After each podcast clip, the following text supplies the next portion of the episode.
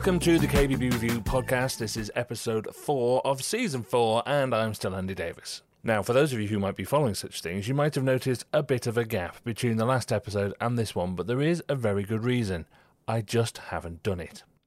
Truth be told, we've got our awards coming up and the bumper March issue of KBB Review and the special edition we do to give out at the KBB show, and I've just been swamped with all that. So, huge apologies for the delay in this episode coming, especially because it's a cracking one too, all about the future of installation in this industry. We've talked about the massive issues retailers have with finding good fitters many times on this podcast, but it's not going away anytime soon. So, with no short term solution, we have to look at ways to make sure we don't continue to face the problem in the future. Now, a couple of weeks ago, I was very honoured to host the first conference of the British Institute of Kitchen, Bedroom and Bathroom Installation, or the BIKBBI, of course. That was at the QE2 Conference Centre in Westminster, and you can see Big Ben from the window, so it was right in the heart of government, and it focused on recovery, training, apprenticeships, and attracting new blood into the sector. So, in this episode, we have the highlights from speakers at that event. And if you have had any issues at all with finding installers, then you really need to listen because this is all about solutions from the top down and the bottom up. But first,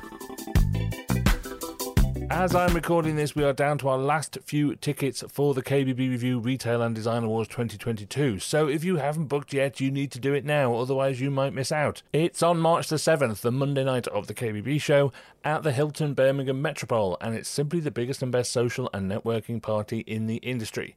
To sort your tickets, go to kbbreview.com forward slash awards to book now. Now, there's a very good reason that the BIKBBI conference was held in Westminster, as the issues around kitchen and bathroom installation play into many agendas that operate at government level consumer protection, apprenticeships, and the post pandemic recovery of small businesses, and of course, the sheer monetary value of the home improvement market. In fact, during 2020 and 2021, around 70 billion pounds was spent on people improving their homes, and now about a quarter of that was kitchens and bathrooms. Now, to put it into context, that 70 billion was roughly what the government spent on the furlough scheme. That's a lot of money. So it's no wonder then that the BIKBBI patron and government apprenticeships ambassador Stephen Metcalfe MP opened the conference with a positive evaluation of what lies ahead for this industry if it can address the shortage of qualified fitters. Now, there is no doubt that events such as this, and of course organisations such as the BIKBBI, play an important role. They play an important role in promoting the sector, but also protecting the sector, and particularly protecting the consumers. And I think that's one of the most important parts of this. It's driving up standards and really making a difference. Now, as we've heard, I know the last two years have been difficult for all of us. But as we emerge from the pandemic, it's important we recognise the good work that has been done by many to keep people safe and to ensure that the sector continued as best it could to thrive. And there's a lot to look forward to. I think there is much to be positive about. As we've heard, with renewed appreciation of one's homes, having spent so much time there over the last two years, comes the desire to make home improvements. We've heard £70 billion. And I don't see that that changing because I think the balance is between home and office working is going to shift to where people continue to have that appreciation of their homes. And this presents the people in this room with a huge opportunity, which I am sure you are all going to be able to capitalise on. However, to fully embrace that opportunity, we need collectively to ensure that the talent pipeline remains full that people recognise the diverse range of trades and professions that the sector encompasses, that jobs are rewarding, that they are well paid, and you can build a full and successful career within the sector. And I think one way to do that is through a renewed focus on apprenticeships. Now, I personally have always been a huge fan of apprenticeships, having worked in the printing industry for 25 years, an industry based on apprenticeships. They are good for the individual, but they are particularly good for the sector as it attracts and hopefully keeps talent within the sector, ensuring that it has the long term future that I'm sure everyone wants to see. And for BIKBBI CEO Damien Walters, that long term future has never had the focus that it has right now, thanks, perversely, to the experience of the lockdowns. Suddenly, the short term need for information and guidance gave the organisation a vital purpose in that moment. But as the wave of high demand followed, the long term skills shortages became more apparent than ever. We had a step up, not step down approach adopted as our industry was in need. Again, a bit like a parish council, the odd trickle of phone calls come in ordinarily. During those early days, 70, 80 phone calls a day. And these were desperate times, desperate people, small businesses that didn't know what to do. They didn't understand what was required of them. They had the same fear as we all did around this pandemic that was about to hit and the uncertainty that we all faced. But then they also had customers that were halfway through installations that couldn't leave the house, but equally couldn't cook or couldn't bathe because their house was essentially a building site. So we really did step up to the challenge, and I felt it was incredibly important that we did so because our industry needed guidance, and we, we were there and the only people there to do that from that capacity. Our focus on supporting the SME during these extraordinary times was absolutely top priority. We spent a lot of time speaking to government, to various different organisations around what could be achieved and what shouldn't be achieved, and what we could and what we couldn't do that kept uh, obviously ourselves, the community, the customers we serve safe during these times. And we spent a lot of time and focus on working with the SMEs as we continuously do we became something of focus when the waters became a little bit choppy. All eyes were on the lifeboat, and for us, it actually served us very well because we took the approach to be there when people needed us. We had a 12% uh, net installer growth during 20 to 22. This is phenomenal. You know, this is huge. There were people renewing in great numbers in March, April, and May of 2020. You know, this is when we were told to stay at home and that people were dying in their thousands. Yet, businesses, small businesses, these aren't big corporates, small businesses were backing us to support them. That, for me, was very humbling and it, it made it all worthwhile, if I'm being completely honest with you. We now represent over 7,000 installers nationally. It's a drop in the ocean as to compare what we need. It's a drop in the ocean in comparison to what we've potentially got access to, but it's growing. And it's growing because the people around the room here have invested in us and have supported in sharing the, the good message uh, of our existence. If we haven't got installers there to fit the product for our manufacturers, our retailers, then it's really going to hamper our recovery and our bounce back from what has been a fairly challenging two years risk of reputational damage is a very real thing. Um, think about the double glazing industry, think about the renewable energy industry, all boomed, all had access to lots and lots of money. It was fantastic. However, a lack of competent tradespeople to fulfill that demand led to huge reputational damage that almost closed the double glazing industry in the 80s and has caused significant damage to the renewable energy industry more recently. We're not a million miles away from that, people, and it's really worth us taking an honesty pill and recognising that. So, our focus for 2022 and beyond will be continue uh, to raise the profile of our industry and our part of the industry. We've got to talk about installers. It's that ugly end of what is otherwise a fairly glamorous industry, the hairy arsed fitter, as they've often be referred to. Well, we need to change that because it's these people that make a, a big difference. Uh, and we need to continue to raise the profile to make sure that we attract good people in. We need to continue our apprenticeship development. This isn't a nice to do. We haven't got a plan B. They're not going to be parachuted in from elsewhere. We have to grow our own. And we need to support our industry retailers to connect with new installers. We need to reduce the lead times so they can get selling, so they can capitalise on the consumer demand. That brings money in, that supports the manufacturers, the designers, the distributors. It, it benefits everybody. So we've got to help them and give them all the tools we can to do that. And we need to open up some meaningful dialogue with government on the topic of mandatory registration for home improvement operatives. It is a little bit like the Wild West out there. Anyone can get involved. And that can't be right. When there's a huge spike in demand for home improvement, It can't be okay that anybody is allowed to go in and do that work. Not for the professional installer that is up against that, not for the retailer that has to wade themselves through that nonsense. It, it's not good for the consumer who loses as a result of that. And we need to fix that. It cannot just be something that people get behind because they believe in it. It should be driven that anybody that goes into the consumer's home from a health and safety, from a protection point of view, that we know who they are and that they are competent to do that role at the very basic level. Innovation is critical. The industry must meet a changing consumer and installer expectation. Things are changing, the world has changed. We all want things differently. Our customers are no different, and we must change to meet that. The change that Damien is arguing there must come from both ends of the equation. It is actions from the individuals right through to government policy. Paul Scully MP is the Under Secretary of State in the Department for Business, Energy and Industrial Strategy.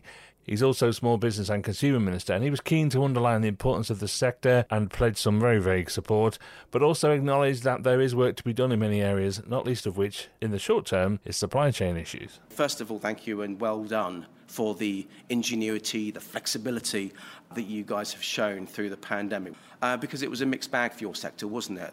But obviously, I'm sure some um, of the sector did have to furlough and make some of the use of the government schemes, whether it was the loans, the grants, and other things that we've been offering to help you meet your costs and to be able to continue your work through this.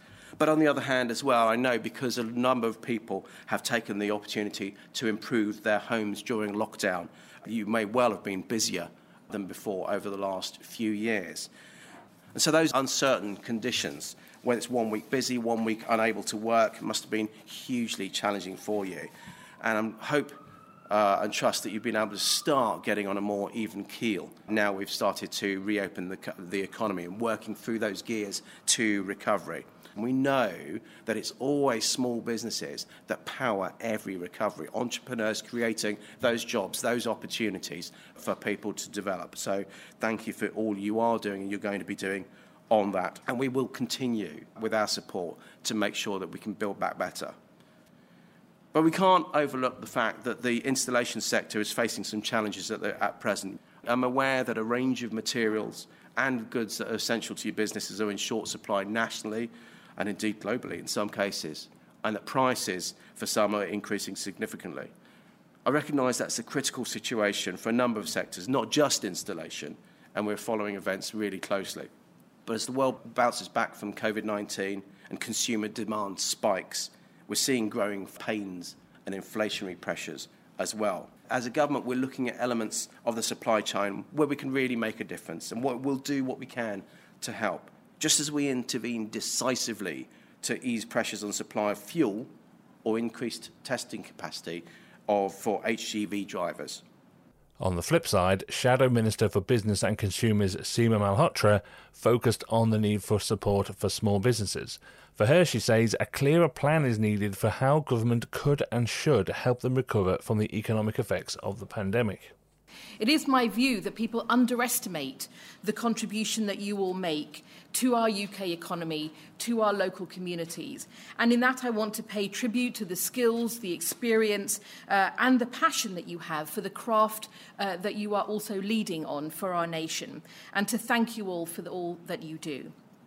Now, I, I think it's very important to understand um, perhaps in a slightly different way to, to how the Minister talked about business uh, and government, the government does have a very important role to play in ensuring that there is an enabling environment, an environment for success, that we do deal with the policy issues that may be constraining both the, the setup and the growth of small businesses. And I watch those statistics as well, which are indicators of how businesses are doing. What we know is in the last three quarters, we've had a succession of 100,000, over 100,000 business deaths. That has never happened in the history of our statistics and of our country. So, small businesses we know are really feeling the difficulties, and I know that in your sector it's been, um, you know, you've actually been able to keep going in different ways. But the environment for success is a responsibility of government, and it is a responsibility that I think as parliamentarians that we also take very seriously. And we know that SMEs, frankly, are the backbone of the economy. Um, you know that. I know that. You know, the, uh, the, the major- vast majority of people, 99% of people uh, employed in, the, uh, in our economy, um, are employed uh, in small businesses. And that's statistics from the Federation of Small Businesses as well. So, your, your businesses um, and your sector is at the heart of our communities and also our supply chains. Um, and your success can only be uh, continue to be ensured if government works with business and ensures that uh, where there are challenges and where things are making life harder for businesses, that we work to make life easier. Um, but to tackle these, we need um, uh, British businesses do need a government that is on their side. And it is why we set the challenge to the government in Parliament about saying that Labour is actually the, the party that is uh, very clearly wanting to be on the side of business at this time and wanting to have a plan, a very clear plan, for how we will support businesses recover from the pandemic, not just to survive, but also to thrive. Look, I'm very passionate about our support for business because when I go around our constitu- my constituency, I see time and again how businesses are playing their part, how they've uh, businesses have done everything they can to support communities during the, um, the, the darker days of COVID as well, and we owe it to businesses to help them survive and to grow and be part of our economic recovery.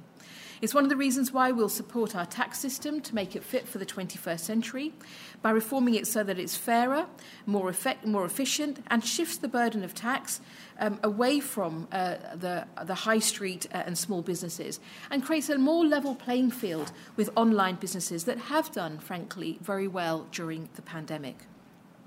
Let me just say a few words about skills because I'm very conscious, as you are, that making sure there's a really strong skills pipeline is critical to survival of the sector, but also to make sure that you can help keep uh, some of the costs of labour um, uh, uh, more in line with what people might be able to uh, afford as well, and that there is um, the opportunity for the development of skills and, uh, and opportunities uh, within um, the sector. And we know that labour um, is, is, there's a, a real kind of challenge for labour shortages across the country in all sectors. But one of the things that I do agree with, and what Damien said um, last year, is that we need to pull all the stops to prepare this new generation of, of skilled installers, because skills development is absolutely essential for the industry. And I do want to recognise the efforts that are being made um, in, in trying to make sure that there is um, uh, more being done and that you have apprenticeships uh, coming into the workforce um, as well. And, and it is critical that we address skills shortages um, uh, very urgently and that there is a clear um, plan to do so. It's one of the reasons why um, we want to make sure that young people are leaving education um, ready for work and ready for life, supported by a council of skills advisors. And we want to rethink how we deliver education and lifelong learning that is fit for the 21st century. It's one of the reasons we would start now with a plan to create apprenticeship opportunities for young people um, that would have seen over 100,000 extra apprenticeships created this year to help drive our economic recovery. And we would want to do this working hand in hand with business and all our sectors. Um, to identify those key gaps, just as the British Institute of Kitchen, Bedroom and Bathroom Installation is doing through launching uh, your initiative as well to address um, the, the skills crisis in your sector. But I also think it's about investing in key facilities in our communities. And uh, an example being the Feltham Skills Centre in my constituency, where I've seen um, uh, the amazing and, and, productive way in which they've got um, kind of uh, learning through um, uh, through uh, having real life examples of uh, kitchens and um, and bathrooms, um, makeshift kitchens and bathrooms, so that you can actually learn together and with experts from industry how to do things in practice. And having young people go in and young adults who need a second chance as well, or may have made a life choice uh, to be going into a, a, a, different sector, to be able to experience developing those skills um, uh, in a real life uh, environment as well. But it is our view as well that um, the government isn't doing enough to be dealing with the supply chain difficulties that we've seen. Uh, it won't be a surprise to the minister because I've challenged him in this in Parliament um, since last summer as well. And those shortages that we've seen, whether it's also the HGV shortage and, um, uh, and raw material shortages, product shortages, um, we need to be seeing more done to, to tackle that. Um, and more done in making life easier at the borders and at the ports uh, because hold-ups where they don't need to be uh, absolutely are within the control of this government. Uh, but it's also clear to us that with all these difficulties still being faced, that the new jobs tax coming in from the government is a, in, a, in April is utterly wrong. It is wrong to be taking forward with going forward with that tax um, at this time. It's the wrong tax at the wrong time when businesses are also still recovering from the pandemic, and we need to make sure that consumers are able to spend to support their families and to keep the economy going. Shadow Minister for Business and Consumers, Seema Malhotra, there. So that's the views from the politicians, but let's get a bit of real world context now. Just what has been the actual quantitative effect on the construction and home improvement markets of the last two years of upheaval? And what does that therefore mean for the number of skilled tradesmen needed? Here's Abdul Tantoush from AMA Research. I'll start by assessing the construction output over the recent past. So in 2020, the UK construction output dropped by 14% and that was against an overall UK economy drop of 9%. Since March 2020, we saw a surge in demand for materials and products driven by new large, um, large-scale infrastructure projects, but also a big rise in home improvement projects, especially during the first lockdown. And that was followed by good growth in 2021, and as we know, it was a year of building back. But after a strong first half in which the second quarter grew by 10% from the first quarter levels, the third quarter, however, slowed down, reaching quarterly growth of 4%. Now, the future pipeline, however, is still a cause for concern. And in, in, regards to new build, infrastructure is the only sector that has a stronger pipeline in 2021 than it did in 2020. But we know the lockdowns in 2020 affected everything, including the overall drop in construction. But if we look at repair, maintenance, and improvement, or as it's referred to as RMI, and new build, we can see that RMI was notably stronger during the course of 2020 than new build. The drop in RMI was comparatively small at just 9%, whereas new build dropped by 16%. However, as things normalized, the growth in RMI has slowed down. We also saw in 2020 that the contractors working in private housing RMI particularly had a, had a difficult year. But the most recent data is much more, much more encouraging, with output data recovering quite quickly, with output levels, sorry, recovering quite quickly following the initial shock of the lockdown, first national lockdown in March and April. And the monthly output levels have reached the highest in over a decade by March 2021, and that was at 2.1 billion pounds labor shortages, obviously, it's, a, uh, it's one of the major topics in this um, conference.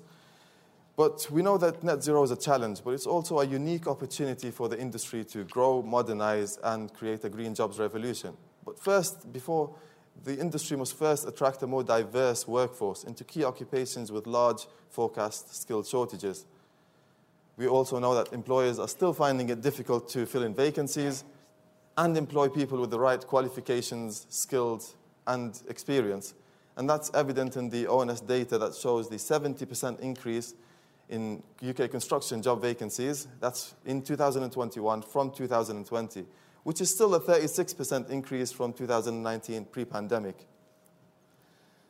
Now, the diminishing uptake of the profession is also evident in the declining number of 16 to 19 year olds coming into the profession and that number has declined from 55,200 in 2015 to 53,200 in 2020. Now, the, the UK construction industry has grappled with, uh, with um, labour shortages for many years, or skilled labour shortages for many years.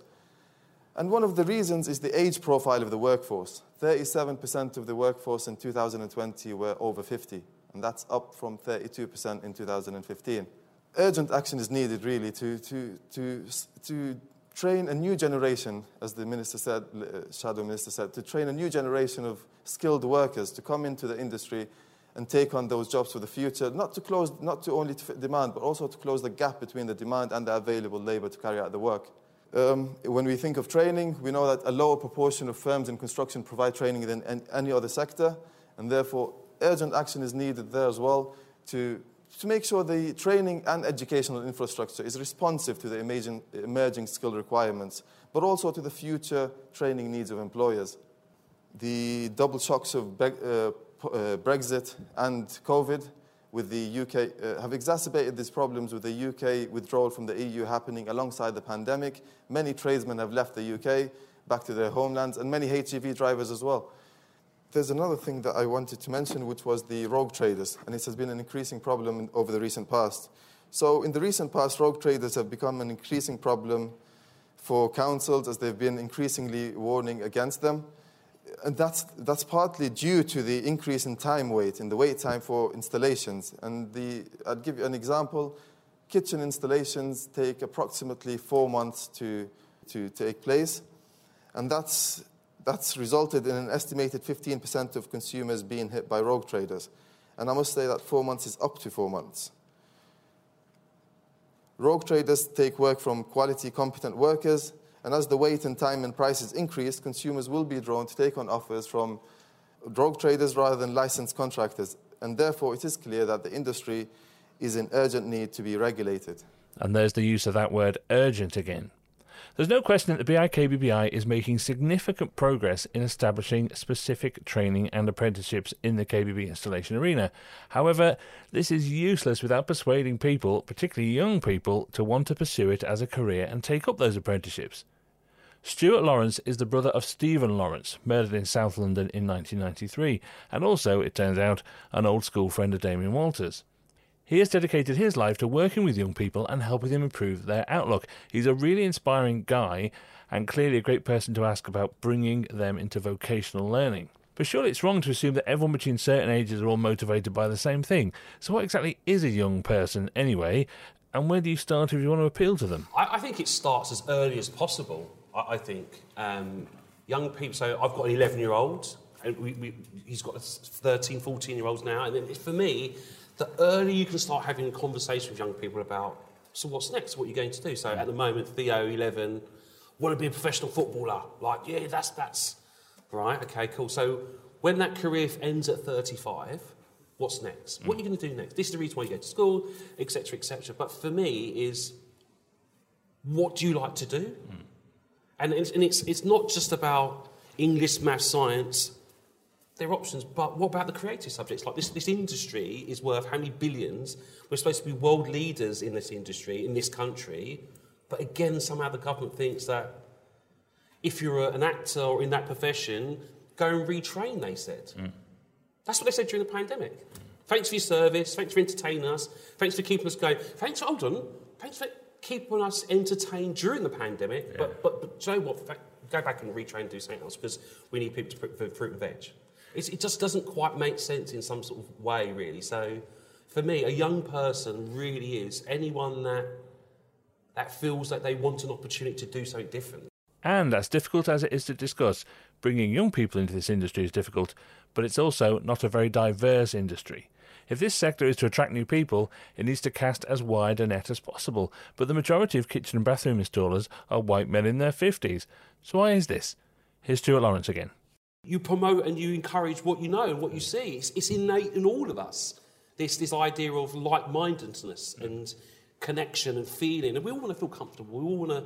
So, therefore, it's no one's, I wouldn't say it's exactly one person's fault. And again, it comes back to the whole thing where, as a society, culturally, we're always told to better ourselves. So, therefore, education and going to, going, doing your A levels and going to university is promoted so heavily in the black community as a way to succeed, to get yourself out of social mobility, to move yourself on, that if you then turn, to, turn around to your parents and say, oh, Joe, Mum, I'm going to do something a bit creative, or so they go, well, no, no, no, no. And then I've spoken to so many young individuals, like 22, 23, who finish university, come out with some amazing qualifications from amazing places, and go, well, I've done that for my mum and mum now. I'm now going to go off and do this for myself. So, so therefore, that may be also the model. Maybe we'd have to catch them a bit later as they come out of university and say to them, well, you've done this, but what about using your skill set that you've learned and diversing going to this field and taking it forward to this way and, and bringing your experience through this way instead? One man who has, by his own admission, only recently realised the urgency in tackling these installation issues is Stephen Johnson, the managing director of Kuka UK. He has given the BIKBBI £250,000 this year to help fund direct action, and he argues It is the direct responsibility of others in the sector to make equivalent commitments before it's too late. So, where are we as an industry?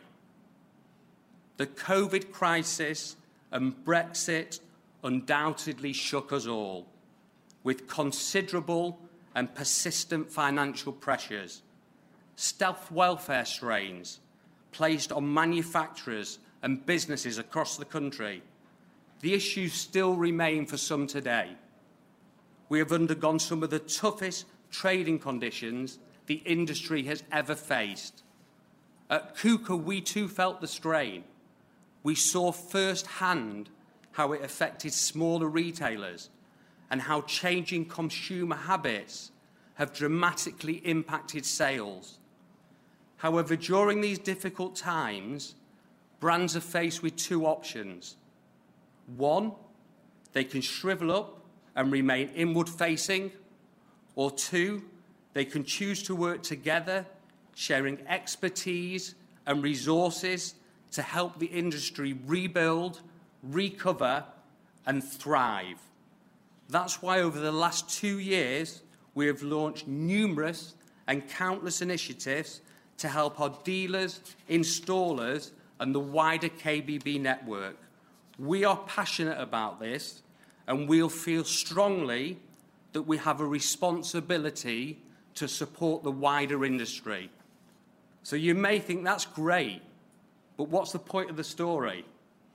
Well, if I'm truthful, I'm embarrassed and disappointed that until I met Damian back in 2020, I was not aware and was totally ignorant to the crisis that we're currently faced with. Industry guests, we have a huge problem. We have a skills crisis. It exists today and we are all going to feel some pain. It is therefore essential that we unite to bring more young people and diversity into our industry. If we do not, we will fail. I have to say it again that I personally remain embarrassed and disappointed that I was not alive to the problems that existed. There is a skills gap. It exists. And all the work and effort we do now will resolve it.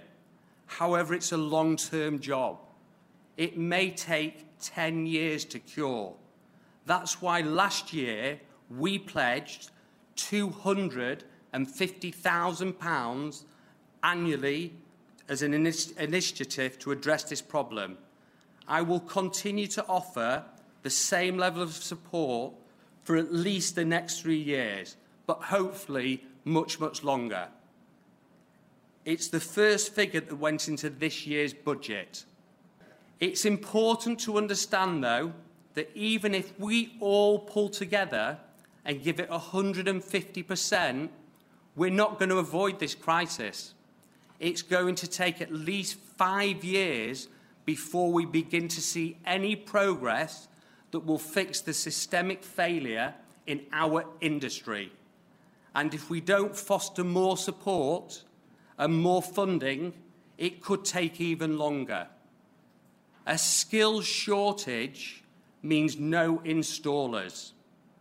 Without installers, we have no industry.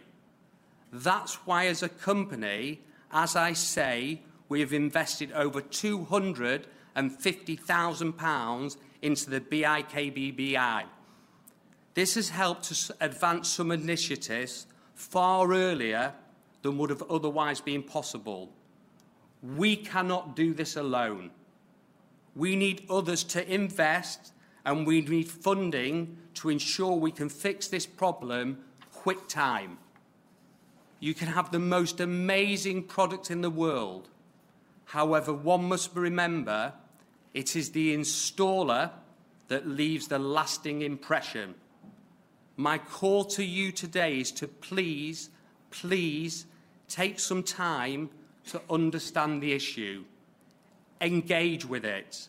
I beg and urge you to do what you can to help in whatever way you can. I appreciate we have companies of different sizes and scale. And even if you can only invest £250, I urge you to do it. If we can get a thousand companies to invest £500 each, that's £500,000. A thousand companies, £500 each is £500,000. We are in a competitive world, and the KBB industry needs to raise its profile. We must compete with the likes of Google, Apple, Facebook, huge and immensely wealthy organisations in order to attract and retain the best young talent. This will be no easy task. Without it, the industry dies. It is as simple as that. But we're a creative bunch. We make people's better lives better through the power of design and creativity. I've grown up in this industry. I'm in my 35th year, and I passionately believe we all have a wider responsibility to support wherever possible. It is essential, therefore, that companies and retailers unite and do what they can to help save our industry. So, as I close my speech, I truly hope that as an industry, we can raise the profile of the crisis and ensure Damian and his amazing institute receive the funding they need to ensure we can fix this skills crisis in double quick time.